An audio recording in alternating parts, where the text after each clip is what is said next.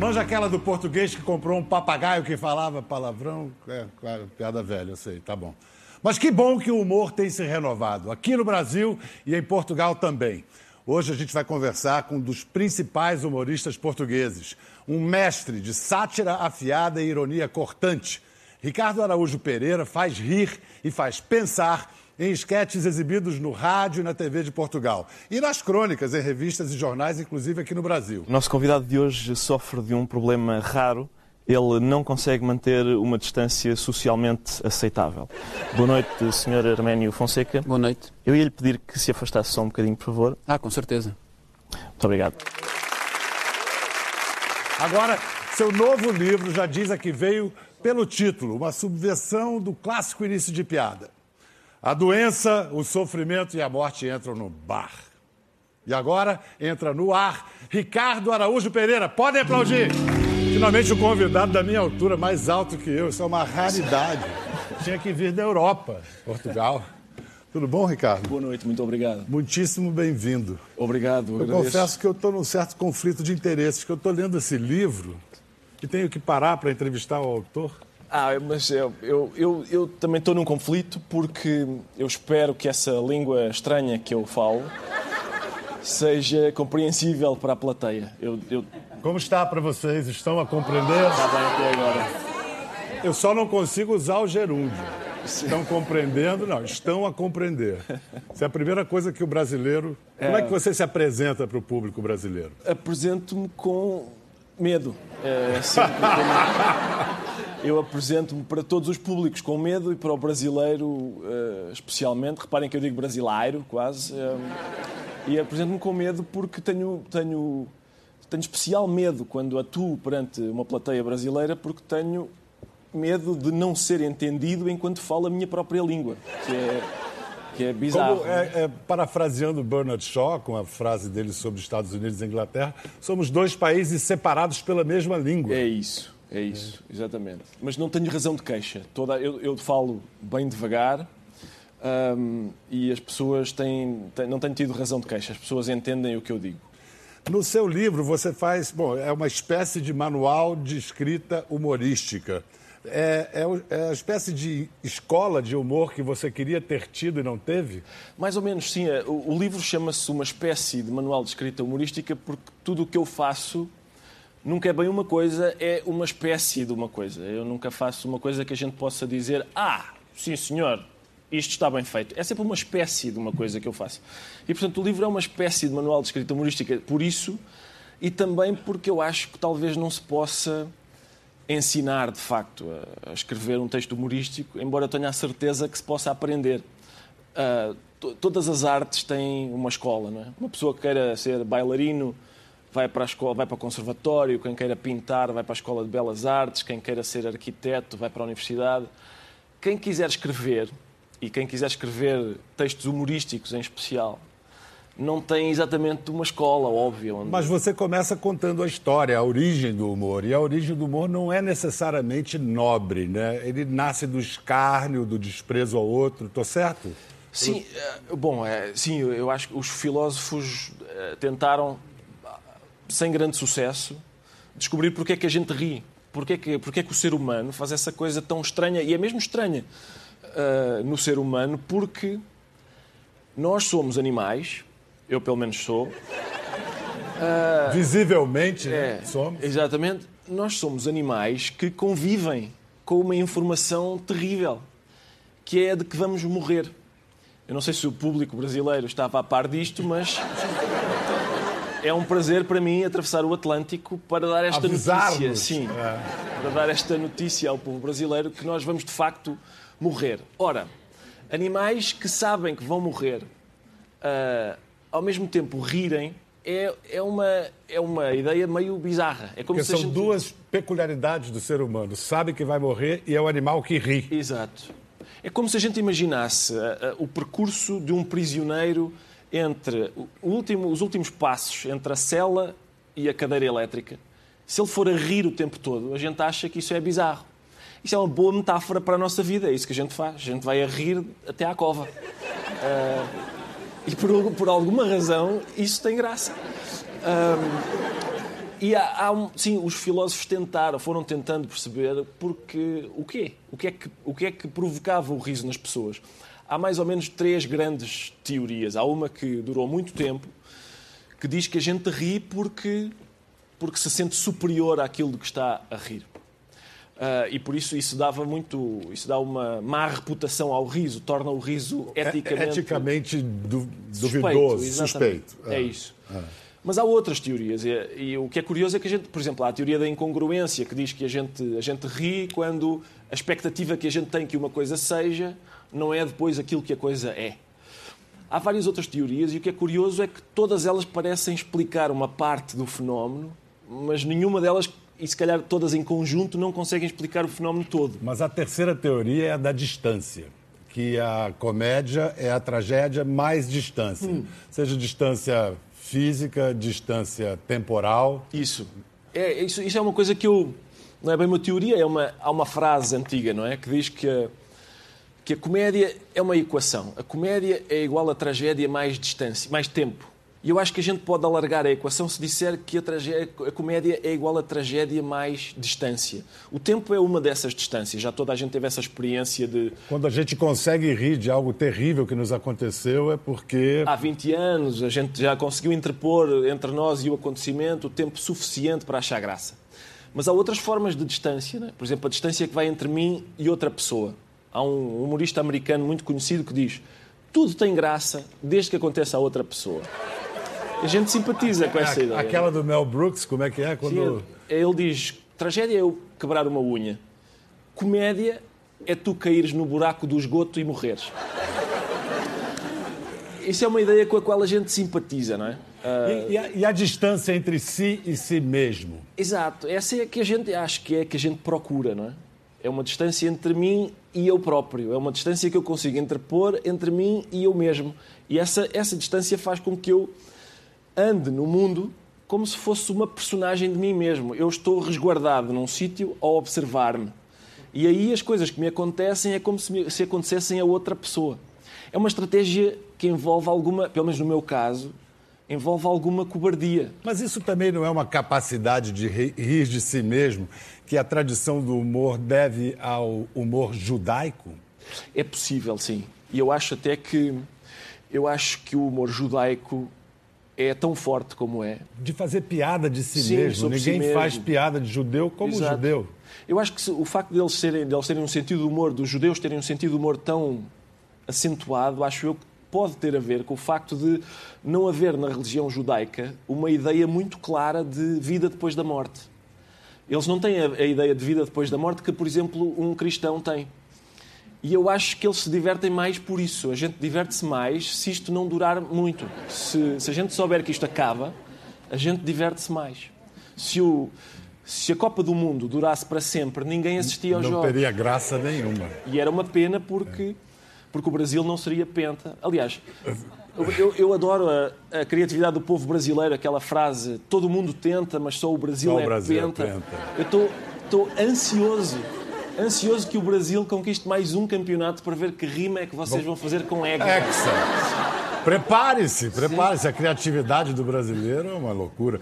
Vem cá, uma das coisas assim surpreendentes do seu livro, você traz uma uma anedota, diria assim, uma piada de Fernando Pessoa. Isso. Você poderia ler para nós esse Com pequeno certeza. texto de Pessoa? Sim, claro. Eu volto a lembrar que é um texto de Fernando Pessoa, por isso é alta literatura. Alta espero, literatura, é, hein? Espero que estejam todos preparados.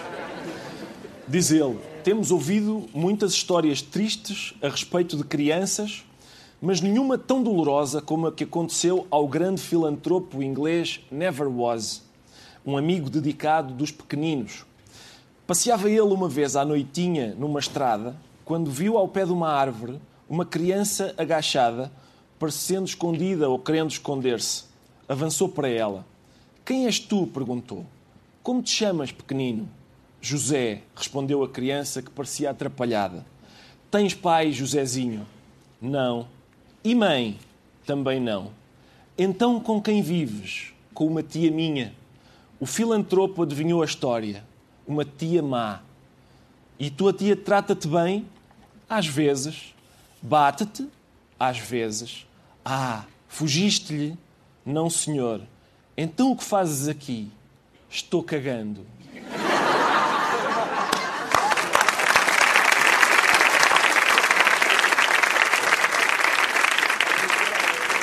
Não é surpreendente. Todo mundo tem uma reverência diante de pessoa, o poeta, o lirismo. Eu tenho uma especial uh, incli inclinação para ir escolher o melhor de cada autor. E esse texto parece-me dos grandes do, do, Fernando Pessoa. Esse texto foi encontrado lá na arca que ele deixou. Escrito do próprio punho Escrito mesmo. por ele, sim. Mas olha só, a gente está falando das suas referências, enfim, literárias, e a, e a coisa da sua vida pessoal, a sua biografia. Eu soube que a sua avó teve uma importância muito grande. Sim, é, é exatamente. É, na, na verdade, eu acho que a minha vida começou 25 anos antes de eu ter nascido, precisamente aqui em São Paulo. Porque a minha avó era imigrante portuguesa aqui em São Paulo e o meu avô morreu cá. Ela ficou viúva aqui em São Paulo e depois voltou para Portugal e era uma daquelas viúvas à, antiga. Viúva que não pode rir. Viúva portuguesa no nosso imaginário brasileiro é sempre assim. Exato, então é igual ao vosso imaginário, mas, mas, sem, sem bigode, sim. É sem bigode. É. Eu ia acrescentar isso por uma questão de cortesia, não falei. Sim, exatamente. Tá. É exatamente o que vocês estão a pensar, mas sem buço. Uh, e a minha avó uh, era, é ainda hoje a pessoa mais importante da minha vida, no sentido, ela já morreu, mas no sentido em que eu, eu tudo o que eu sou, eu, eu lhe devo. E de que maneira? Porque ela era uma pessoa, como eu disse, muito circunspecta. Estava sempre com o sobrolho franzido, era uma viúva, tinha que ser séria. E, claro Prisioneira que... do luto. Isso, exatamente. E para uma criança, que é como eu, uh, que tem a, aquela mulher como a pessoa mais importante da vida, a ideia de poder fazê-la rir era uma tarefa que eu levava a sério, porque o riso não é exatamente alegria. Às vezes não é alegria. Quando a gente fura um pneu e diz, olha, isso é a minha sorte. Isso Ou não é. nervoso. Sim. É. Mas para uma criança parece que aquilo é alegria. E por isso a ideia de fazer rir a minha avó era uma e quando você conseguiu? Quando eu, quando eu conseguia, isso acontecia raras vezes e durante pouco tempo. O que acontecia era a minha avó estava assim, eu dizia qualquer coisa que a fazia rir e ela fazia não tens graça nenhuma. eu só tinha, só tinha direito àquele centésimo de segundo de. Mas já era uma vitória. Era uma vitória. Mas ainda assim eu estou. Tô... Falar em vitória, eu soube que você teve problemas por causa de sua paixão pelo Benfica? Você chegou a procurar um psiquiatra de tão alucinado pelo Benfica que você era? Eu não sabia que isso já se sabia no Brasil. Correu a boca pequena aqui no. Brasil. Foi. Uh... Como aconteceu isso? Dizer, paixão eu... clubística levou ao psiquiatra. Eu até tenho vergonha disso, mas, mas ao mesmo não, tempo. Tudo bem, agora. Mas ao mesmo tempo tenho orgulho, porque quando o Benfica perde, eu sinto que a culpa é minha. Uh, eu não sei, há de certeza que há muitos torcedores aqui. Uh, o, o, o, Carlos Drummond de Andrade tinha um poema sobre o torcedor que vai ao estádio e pode vir de lá com enfarte e desilusão. E eu gosto dessa gradação. Enfarte é menos do que desilusão. Eu prefiro, eu prefiro o enfarte do que a desilusão do Benfica perder. E o poeta, o Carlos Drummond de Andrade faz isso mesmo. É, é pode vir de lá com enfarte não muito grave, ou desilusão, gravíssimo. E o que me aconteceu foi que em 2013 o Benfica, no espaço de 15 dias, perdeu três competições na final. E Foram eu... três infartes. Exatamente. Infelizmente não. não eu queria. Quem me dera que tivessem sido três infartos, foram, foram três desilusões. desilusões. Sim, eu, eu nunca mais fui o mesmo desde, desde essa altura. O Benfica ganhou todos os campeonatos desde essa altura, ganhámos quatro campeonatos seguidos, eu ainda não estou satisfeito. Eu, eu, ainda não é o suficiente para eu curar aquela a depressão com que eu fiquei naquele ano. Mas qual é a ligação entre o Benfica, o psiquiatra e a sua uh, libertação para escrever? Você tinha pudores de escrever e parece que o, o, a psiquiatria, o tratamento, a terapia ajudou você a se libertar? Ora, eu acho que a terapia fez por mim nada. Olha, isso às vezes é a melhor das hipóteses, viu, de uma terapia. Eu vou, eu inclusive queria escrever sobre isso porque há aquela. há, uma, há uma tensão hoje grande entre a, a sabedoria antiga, porque os gregos diziam às pessoas: conhece-te a ti mesmo. E os, os novos manuais de autoajuda dizem ama-te a ti mesmo. E no meu caso são duas ordens incompatíveis. Ou, eu me conheço ou eu me amo. Eu não consigo fazer as duas. Uh, eu tenho pudor de fazer a segunda, acho até repugnante. Uh, e, e, portanto, eu tento conhecer-me o menos possível, eu conheço-me apenas de vista. Uh, e, e amar-me menos ainda, claro. O Ricardo, ele domina o texto do humor falado, escrito, encenado. Fundou o grupo Gato Fedorento, com outros três humoristas, que faz esquetes muito divertidos. E aí, nesse grupo, nesses esquetes, encarna figuras portuguesas famosas como o Gajo da Alfama, Isso. uma velhinha do Tejo, já fez uma célebre imitação do ex-primeiro-ministro José Sócrates. Vamos ver agora uma sátira que eles fizeram às novelas da Globo. Você não pode se casar com essa mulher. Ela é pobre. Pobre? Eu? Não, não, eu sou proprietária de algumas 30 padarias, pá. Tenho aqui as escrituras das minhas padarias. Eu sou rica. Oi?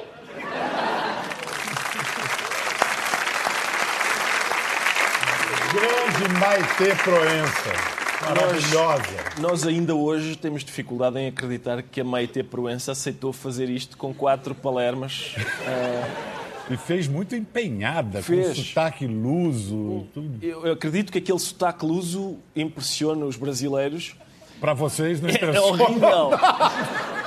não corresponde rigorosamente nada ao, ao lindo sotaque Ela português. fez muito bem uma brasileira imitando o sotaque português. É isso. É, mais ou menos como eu tentei fazer agora. Quais as diferenças de escrever assim para ser lido, escrever para atuar? É a mesma é a mesma graça? Uh, é, é, mais difícil. Eu, eu, escrevo para jornais, para, para rádio e para televisão, porque eu estou a tentar cercar o povo português por todos os meios de comunicação que eu consiga, alastrar como câncer. uh, e é óbvio que quanto mais recursos eu tiver mais fácil se torna. Quando eu, quando eu escrevo, eu só tenho. O único recurso que eu tenho são, quando eu escrevo para um jornal, por exemplo, são palavras escritas num papel. É papel e tinta. E por isso é, é difícil fazer rir as pessoas só com esse recurso. Na rádio eu tenho mais qualquer coisa. Eu tenho a minha voz, tenho efeitos sonoros e na televisão tenho mais ainda. Mas você estava é, é, dizendo de, ser, de sua vontade de se comunicar com o público. Você é uma celebridade em Portugal. Como é que você lida com isso? Como é que você anda na rua por lá? As pessoas são muito gentis comigo, muito mais do que eu mereço. E, e, e... Essa gentileza se traduz em que tipo de gestos e atitudes? Não, de uh, pedir para tirar fotografias. Hoje toda a gente tem uma máquina fotográfica no bolso. Uh... Você fica à vontade com isso? Sim, fico porque as pessoas são gentis. Às vezes é uma gentileza tão afetuosa que me machuca. Uh, fisicamente? Fisicamente. Fisicamente, fisicamente às vezes até velhinhas eh, apalpam uma bunda. Juro, juro. Já acontece muitas vezes. Alguém com... se habilita aqui? Não deixa. Não, olha, foi um rapaz que. Ah, alguém levou. Rapaz, eram quase senhoras presentes, não, não, não com os rapazes. É sempre a minha sorte, é incrível. Eu, eu troco de hemisfério e é, é um rapaz mesmo. mesmo. Uh, mas é assim, mas é, é, até, às vezes, é uma coisa que me comove, que é as pessoas virem na, na rua e agradecerem-me. Como se aquilo que eu faço fosse um serviço que eu lhes presto, como se, como se não fosse uma, uma coisa meramente egoísta da minha parte, que é, eu faço isto por duas razões. Primeira, porque me pagam. E eu, eu gosto disso. É o que gosto, você faz, não é? Para... Segunda, porque, porque eu gosto de ver o que acontece ao rosto de uma pessoa quando eu a faço rir. Eu gosto de ver aquela convulsão. Eu, eu acho, sempre, sempre fiquei fascinado com isso. Não há ninguém que fique feio a rir. Por acaso há, mas. mas Bom. Sim, às vezes. Não, não, não sei. Mas, né? é, mas, é, mas o rosto ganha sempre uma luz qualquer, uma coisa qualquer, um, um interesse. E é, e é algo muito misterioso porque é impossível forçar alguém a rir. Não Exato. há tortura que faça alguém, né? É, é, um, é um mistério. É isso. Vamos chamar agora para acompanhar a gente na conversa um outro mestre de nos fazer rir, um gênio do humor. Esse é brasileiro, mas olha, tem dupla nacionalidade. Chega mais, Márcio Mellen! Ah, agora ficou bom demais. Dose dupla de craques do humor. Oh, uma honra estar aqui ao lado de Ricardo Araújo Pereira. Demais esse cara, né? Ele é ídolo de todos nós que Ídolo, com é o humorista ídolo dos humoristas. Ídolo dos humoristas aqui no? Brasil. Porque ele é, além dele, dele ser esse talento em tudo que ele faz, absurdamente, ele compreende a função do humor e como aquilo se dá como poucos, assim. Tem grande facilidade de ouvir elogios, como a gente está vendo agora. É, é, é muito embaraçoso. Eu ainda hoje acho que sempre que um humorista brasileiro diz isto, eu acho que é uma, uma piada, uma partida deles, e quando eu vou embora, eles, eles fecham a porta e riem uns com os outros. Mas a, a- a piada de português é uma tradição no, no- no Brasil. Você sabe da história do Raul Solnado, vocês lembram, claro. Está né? lá? O Raul Solnado, grande humorista português, uma vez perguntaram, falaram para ele: no Brasil fazem muita piada de português. Lá em Portugal também fazem piada de brasileiro? Vocês lembram o que ele respondeu? E precisa? Sensacional, né? Maravilhoso. De fato, o país da, da piada pronta somos nós. O Raul, eu até estava conversando hoje com o Ricardo aqui antes da gente entrar, que acho que depois do Raul Sonado, que foi um português cujo humor realmente invadiu o Brasil, chegou a ter um quadro no Fantástico e tudo, se apresentava aqui. O, não conheço outro é, Que além- tenha- que tenha Essa penetração, com o perdão da nos palavra. penetrado é, é, tanto é. quanto o Ricardo Araújo Pereira, e nós gostamos. Agora, o E pedimos mais, mais, pedimos mais. Não, tem uma coisa que une os humoristas, que é a língua, né? O, o- o- o prazer, e a devoção à língua portuguesa. O, o Ricardo tem uma, uma tese sobre ser e estar. É verdade, sim. é, eu, eu não. As pessoas que falam essas línguas bárbaras, como o inglês, e, é- é porque eles, não, eles têm só um verbo para ser e estar. Só um verbo. I am here. I am thirsty. É, Ser e estar são, é só um verbo. Pessoas que não distinguem entre ser e estar, é impossível viver assim. Eu, eu sei, nós, nós que falamos a língua portuguesa, sabemos o que é ser bêbado e estar bêbado. São coisas muito diferentes. Um inglês não sabe, aparentemente. Eu não sei como é que é Agora- possível viver. Você sabe que agora o Márcio é português também, né? Verdade, adquiri minha cidadania graças à minha bisavó, minha avó portuguesa, são portuguesas, e aí eu tenho um profundo amor por Portugal, gosto de verdade, tenho- Você já se apresentou lá? nunca me apresentei lá. Sou, sou, sou um dos brasileiros que ainda não. Não chegou. Não foi você, lá. Você, você tem ideia se o humor brasileiro atravessa bem o Atlântico? Chega bem lá? Atravessa, alguns vão lá se apresentar. O, o, por exemplo, o Portátil, que é um espetáculo maravilhoso que, que, que roda o Brasil, já foi a Portugal, agora está indo de novo. A gente estava até conversando sobre isso. Que é o espetáculo do, do Gregório do Viver, João Vicente de Castro, Luiz Lobenco, direção da Bárbara do Funciona bem lá, Ricardo? Funciona. Lota. o- os portugueses têm eh, sensibilidade ao sotaque brasileiro. É, muito- é fácil para nós também porque as novelas brasileiras passam na- em Portugal há muitos anos e, e- e, portanto, nós entendemos muito bem. E sabemos até palavras da, da gíria. Por exemplo, eu sei o que é uma jararaca. Ah, e, um, e, um, e um cafajeste, por exemplo. A jararaca você sabe que é uma cobra, mas o sentido figurado, Figurado, você também sim. sabe. Sei, sei, sei. Eu já vi que você está acompanhando a política brasileira também. Sim, estou. Se manter informado. Mas eu tenho essa mágoa. Não- não- até hoje não me apresentei lá. Quase várias vezes. Aí a agenda não dava. Aí quando eu estava com o Leandro fazendo show, a gente foi convidado algumas vezes, mas não deu. Você evita pa- palavrões, palavras chulas no seu, no seu humor, Ricardo? Bom, eu, eu- atenção, eu não tenho nada contra palavras chulas. Ah, eu gosto muito e na minha vida privada uso com muita frequência. Ah, sobretudo quando acerto com o pé numa esquina ou, Ah, ou quando o Benfica joga. Ah, mas é só porque. É, é- eu não sei. É talvez porque eu gosto, e até gosto de humor com, por exemplo, o poeta Gregório de Matos, que é português, mas vocês dizem que ele é brasileiro. Vocês... Baiano, que não, português, é, ele baiano. é português, é português. Gregório, mas vocês dizem... Aliás, vocês são muito espertinhos, porque... Sim, sim, sim. Gregório de Matos é, é português, vocês dizem que é brasileiro. O Padre António Vieira nasceu em Coimbra, vocês dizem que é brasileiro. O Roberto Leal, a gente, que vocês a gente lhe oferece, vocês não. O Roberto Leal é português.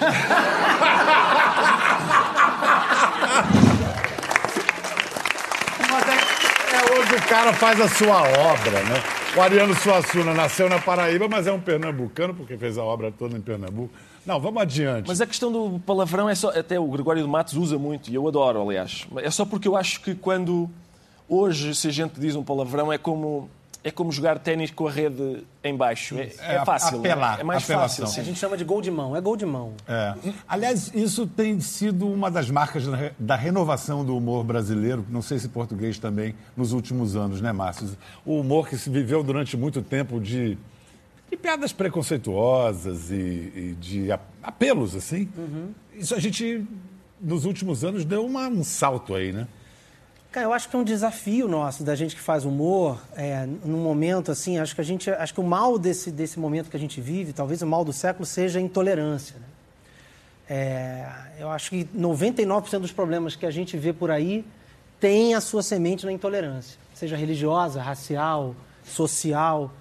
E acho que, de alguma forma, acho que a gente teve que voltar o nosso olhar, o pessoal do humor teve que voltar o nosso olhar para isso também e tentar é, jogar um pouquinho, levantar para a sociedade algumas questões, é, batendo em quem merece, batendo, batendo E quem não merece?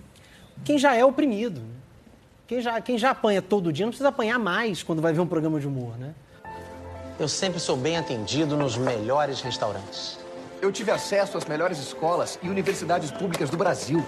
Eu sempre tenho os melhores médicos e planos de saúde. Eu tenho acesso aos melhores empregos, às melhores oportunidades e, é claro, ganho sempre o melhor salário. No meu banco, além de ter acesso aos melhores investimentos, eu tenho atendimento exclusivo. E claro, nunca fui barrada na porta giratória. Ser branco no Brasil é ter um tratamento diferenciado todos os dias, 24 horas, em qualquer lugar. Branco no Brasil. Há mais de 500 anos levando vantagem. O Ricardo ganhou um prêmio, um prêmio arco-íris, né? Por suas, eh, por sua, pelo seu humor anti-homofobia, né? Ah, Sim, exatamente, lá em Portugal. sim. Mas isso não pode acabar sendo, não sei, um, um limite, uma, Pode. um elogio que, que o aprisiona, no Sim, sentido de. Sim, pode. Aliás, eu acho que. Quer dizer, toda a gente conhece, todo mundo conhece as minhas posições sobre isso, sobre, eh, sobre homofobia, etc. Mas eu acho que ah, não há mal em que, em que, por exemplo, a gente faça uma piada com um gay.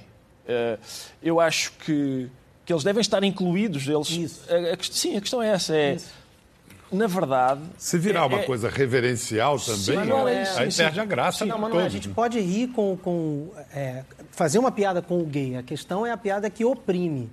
A gente, a gente fez no Tá No Ar, por exemplo, toda uma, uma paródia sobre o universo gay. É, e não era. Porque eu acho o seguinte: o, o gueto e o sagrado, eles são excludentes iguais. Exato. Então você nem deve É afastar da sociedade Isso. para baixo nem para cima. É tudo escatológico. Você tem que, você tem que é, é, incluí-los. né? Agora, acho que tem que tomar muito cuidado com a mensagem que você passa por dentro dessa inclusão.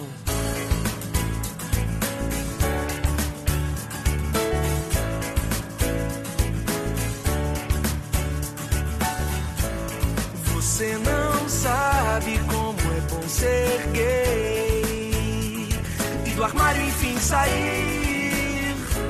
Disfarcei pra minha família antes de assumir, mas me libertei. Alguns direitos eu já conquistei, mas não paro por aqui. Adotei filhos e filhas junto com Davi. Eu até casei.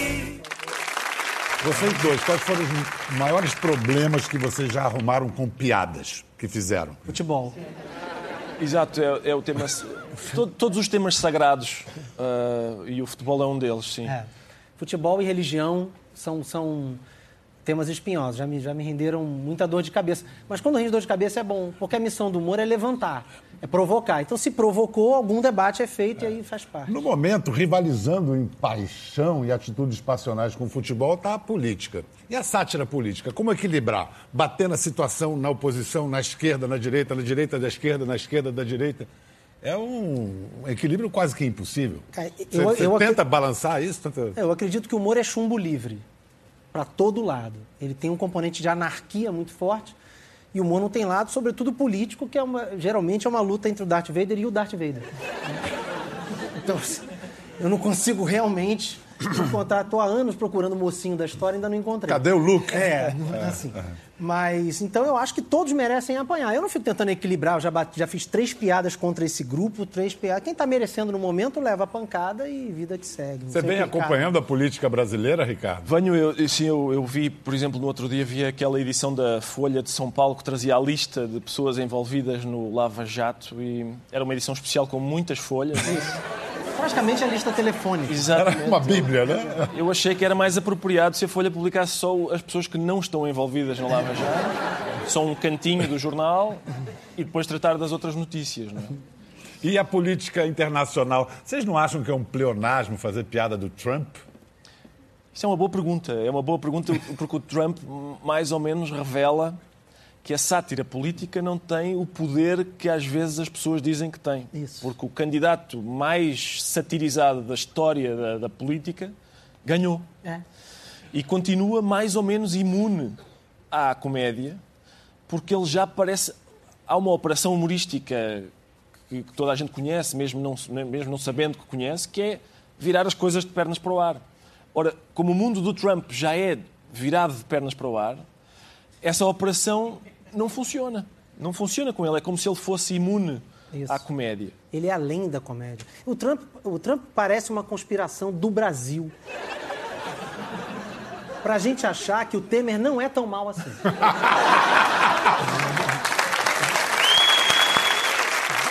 Foi muito bom conversar com o Márcio Smelling, com o Ricardo Araújo Pereira, humor de Alemar, fazendo rir, fazendo pensar.